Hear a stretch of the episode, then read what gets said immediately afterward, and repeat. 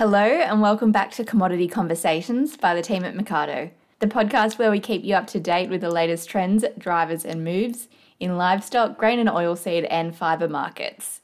My name is Olivia Agar. Thanks for listening into episode 238. For the Australian sheep meat industry, the US is a big customer, taking around 20% of our exported lamb in the first half of this year.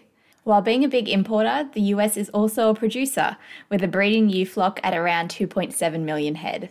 And with Robert Herrmann travelling through the US this week, we are very happy to have another call in from overseas, with Heather Jones joining us on the podcast. So, Heather and her partner run a meat and wool sheep enterprise just outside of Thermopolis in Wyoming, which has been in their family since 1937 which we're going to hear all about today. It's such a fascinating story in today's episode about how they run their operation, managing challenges from snow through to predators, genetics and performance measurement, as well as how the market conditions are faring over there domestically. Before we do get into the episode, though, here are a few highlights from this week's market. And we've finally had some positive movements in livestock markets. There wasn't really a rain driven rally in the cattle market with just a slight price improvement over the week, but we did see yardings drop off strongly at Roma store sale, which might be the first sign of a bit more confidence that grass will be on the horizon. The lamb and mutton market jumped strongly this week as sale yard throughput tightened up. Mind you, that's still a lift from very low levels. The wool market also had a really positive opening week to the new wool selling season, with all categories even crossbred wools improving in a refreshing change of pace. That's it from me today. Enjoy the episode with Robert Herrmann and Heather Jones. Thanks, Olivia. Yes, um, Lynn and I are still here in the States, and uh, we've moved across to the East Coast now, and we're in uh, New York, which is a long way away from uh, any agricultural pursuits, I can tell you. But we were really fortunate, Liv. We were up in Wyoming, and um, we we met with, uh, as you know, met some cattle people, but we're also fortunate to catch up with uh, Heather and Weston Jones, who are, uh, run a sheep property um, just out of Thermopolis, and um, and Heather's really um, great. Uh, we're really pleased that Heather's agreed to join us today and have a chat. Hi, Heather. Hi, thank you. Well, look, it's um, it's it's great to it was great to catch up with you and drive around the the, the ranch. We've got to remember to call them ranches over here. We call our sheep farms farms, but here they're ranches. Um, Just tell us a little bit about your farm and um, and look. I know you run merino sheep, but your major focus on those merino sheep is for meat production. Is that right? Yes.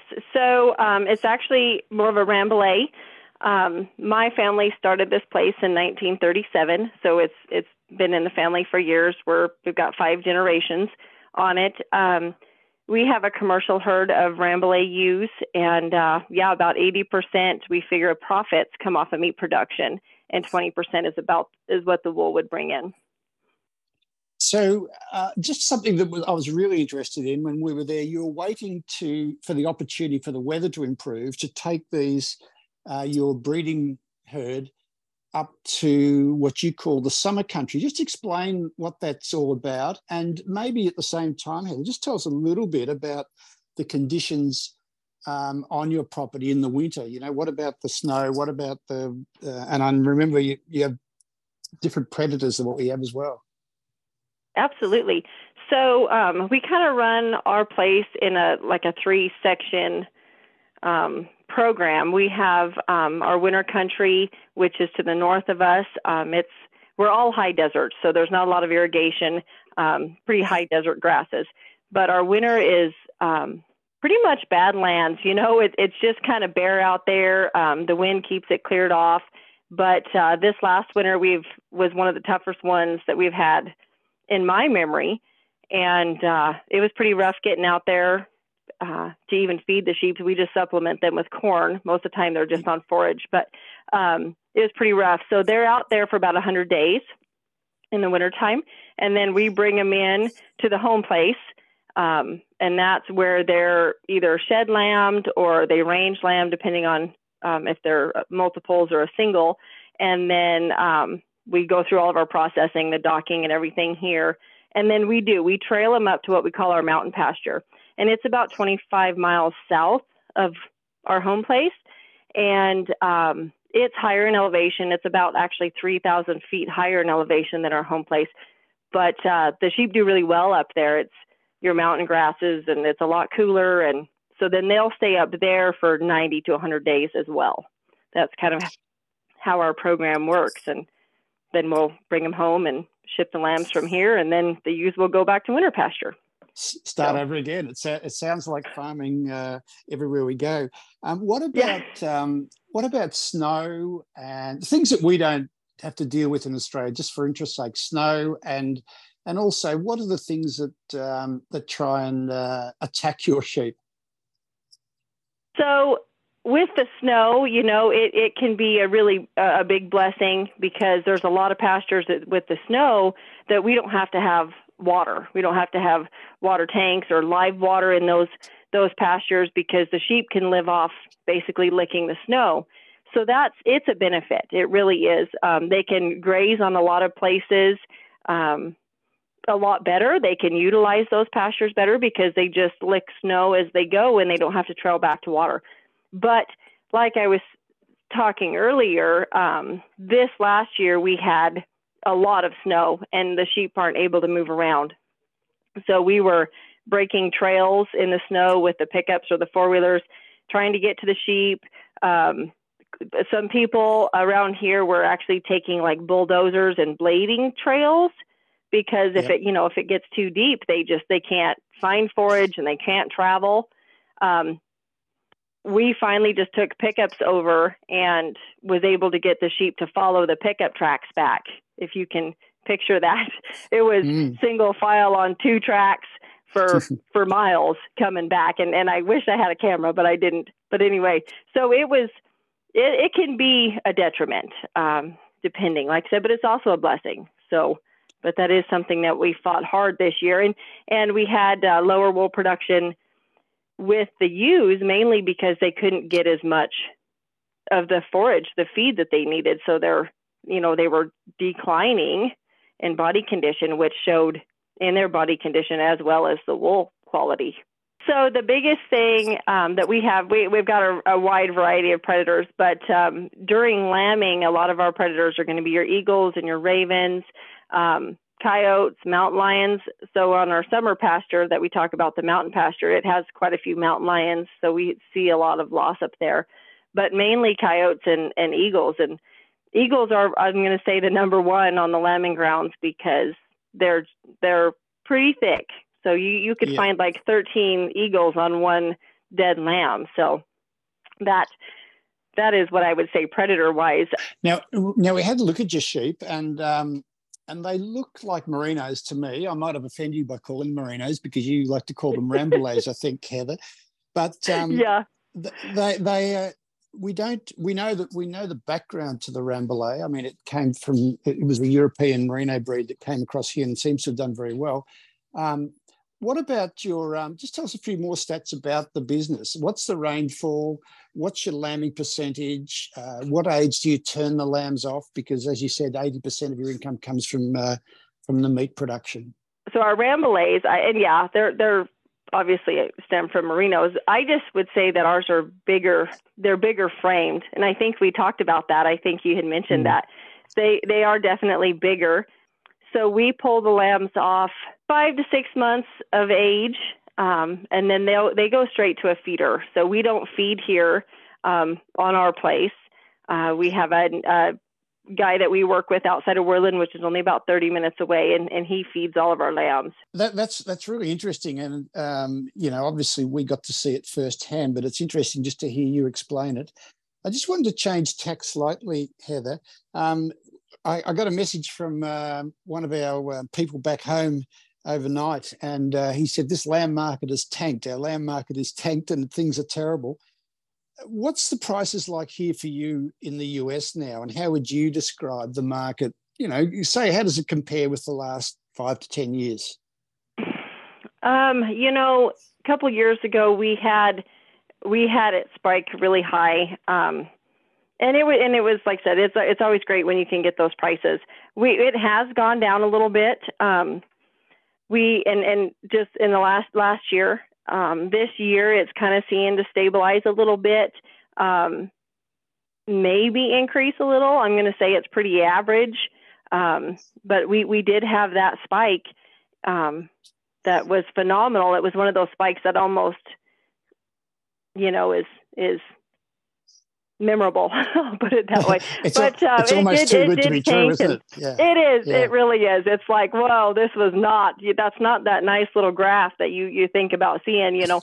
um, anyway, so it, it has kind of leveled off a little bit and improved from last year, I would say. Yeah, well, that's interesting because we've also observed some of the retail prices of lamb in in um, in the US here, and they are they are very strong prices. I can you know when we do the conversion from uh, we have to do the currency conversion, we have to do the conversion to from pounds to kilograms. Um, I was going to ask you though, and and we will get around to your um, pending role. I think you've been nominated for the American Lamb Board, Heather. Um, but before we get on to that, um, I just noticed that, that the US is now our uh, the Australians' number one export destination for sheep and lamb meat by value. I think by volume, China's a little bit ahead still, but last year there was about 75,000 tonnes of sheep meat came in here. That was up 6% on the year before. How does the American sheep farmer feel about um, seeing that lamb? Is it is it something you see as being a, competitive for you, or does it actually bring more focus to sheep meat and lamb for the for the US consumer? So how, I guess how I would answer this um, is that you know we, we've seen an increase in our market and um, just over the past five years, whether it's the ethnic markets or, or whatever, we've seen an increase and our industry is not able to keep up with it. So obviously we have to have, you know, some imports. Um, I, I would like it to be fair, you know, with our markets. Um, and I don't want our producers to suffer, but I also know, like I said, that we have to have, we cannot produce enough right now, so we have to have mm. those imports. Um, I, you know, we have camaraderie, I think, with uh, other sheep producers. I mean, I feel, you know, a bond, I guess I would say. So I don't hold anything against, um, you know, different countries that import or anything. I just would, you know, but we are competitors at the end. So, you know, of course, we're going to feel like our product is going to be superior. And I just have yeah. to ask myself when I say that, and I'm not saying it is, I'm saying we think that because if you don't think that about your product, product, then I have to ask you, what are you doing? You know, if you're not 100% confident, then there's room for improvement. There's always room for improvement, but that's what I I feel like. I feel like, you know, we want it to be fair competition, and you know, we want to we want to compete and we want to play on the on the on, on the field. Yeah, and I think uh, you know we did talk about we'd love to have you come out to Australia and have a look at what we do, and that understanding would be of benefit to everybody. I think. But I was speaking to a neighbour of yours at the rodeo uh, the night afterwards, and she mentioned she asked me what is our view on truth in labelling, and I I'm trying to read into that, and I'm thinking that probably that's something that's a bit of a concern here because we saw a lamb that I thought, gee, it looked like either Australian or New Zealand lamb, but there was no labeling on the packages. Is that a problem for your industry here? Yes, in my opinion, it is. Yeah, and and I don't know, you know, who to go to for that right now, but but I would mm. say that it is for a lot of people. Yeah, it's interesting because uh, my comments when we spoke about this at the rodeo was that um, I think, as, from an Australian perspective, we would probably welcome truth in labelling because it, it means that you've got to stand beside your product, so therefore the quality is going to be, you know, something you concentrate on as well. Um, but anyway, look, there's a lot of things to talk about. Um, you've, you, as I said, you're pending uh, a membership as a director on the American Lamb Board. Um, just tell us a little bit what the American Lamb Board does and, and what your hopes are for your role there. Uh, so, yes, I was nominated, um, which I'm very excited about. And I'm very passionate about the industry. And I just think that if I'm going to be in this, I need to be involved 100%. So I was uh, nominated. So the American Lamb Board is a 13 member board, and you're appointed by the Secretary of Agriculture. So that's the point um, later on in the year, then the, the Secretary of Agriculture will actually appoint who he wants on that out of the slate of nominees. Um, so it's really just focused on promotion, um, increasing the demand for lamb um, by promoting versatility of it, the freshness, the flavor, the nutritional benefits. You know, just getting, just educating is is the main point of it. And um, so the American Lamb Board is overseen by the U.S. Department of Ag, and those programs are paid for or utilize the checkoff dollars through the American Lamb community. Um, I I think what I would bring to the table is just enthusiasm for the industry in a whole because I mean I still have a lot to learn and I think you never stop learning and I'm very excited about it and so I I would bring in passion and enthusiasm so and I'm sure I'll learn more as as I get closer yeah, but I can I'm at sure. least say I have that down now so. I'm sure you will Heather we're speaking to Heather Jones today on Commodity Conversations and um, you might have picked up from the accent. She's a um, passionate sheep breeder from uh, Thermopolis. You also run a few cattle with your husband, Weston. But uh, I've got to say, and you mentioned about taking on this role and, and being busy, but recently you've just started um, breeding your own rams. So, I mean, that's even more work you've taken on, Heather. Yes, um, that is a a little project I thought that would be fun to do in all my spare time, which is crazy. But um, we did. We we started um, raising our own rams, and we've got so a lot of them we'll keep on the place to use as rams on our commercial herd, and then we've actually got some consigned to the Wyoming State Ram Sale, um, which is this fall. So I'm very excited about that. And yeah, so just moving forward, but that is another end yeah, of the, the business that I'm playing with. And look, Heather, we were talking about that the, these sheep are uh, to get into those sales, they have to have uh, good measurements and good performance. Yes. So the University of Wyoming um, in Laramie has a ram test that they put on, and we take the ram lambs down. So they're this is in November, so these you know they're not a year old yet. We take the ram lambs down, and they're put on uh, basically a feed test, and then they're measured, and they measure wool quality and average daily gain, and uh, their efficiency basically is on what their cost of gain is. Um, they take scrotal measurements and and the wool belly and leg, and if they're wool blind, so they do all those those measurements, and so you get all that data coming back. Um, so they're there from November to April so it's very exciting because you can see how your genetics are holding up and, and what you're actually getting. And it gives you a whole list of, of uh, genetics that you can pick from, you know, to improve where you where you need improvement. The one I was really interested in, Heather, that we we don't do much of, certainly not in our merinos, was the feed efficiency. So I presume you're measuring the weight gain, but you're also measuring the amount of feed that sheep uh, consumes to put on the weight. Yes. So um, they have a system, and I'm not sure off the top of my head what it's called, but basically it's a tag system.